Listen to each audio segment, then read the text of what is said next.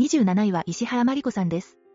石原さんは80年代に大人げだったドラマ、不揃いのリンゴたちに出演し、清純派女優として大変な人気を博した人です。そうなんだ。でも、なんで美人犯罪者ランキングに名前があるの？それはその後の彼女の行動によります。実は石原さん、何かと問題を起こすイメージが強くなってしまったんです。1997年と2003年に男性のストーカー行為で逮捕されたこともあります。えー、そんなに大変なことがあったんだ。そうなんです。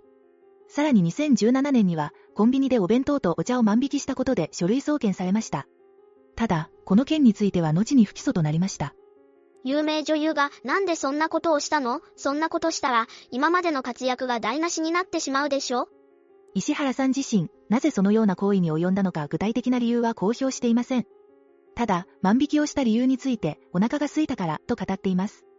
お腹が空いたから。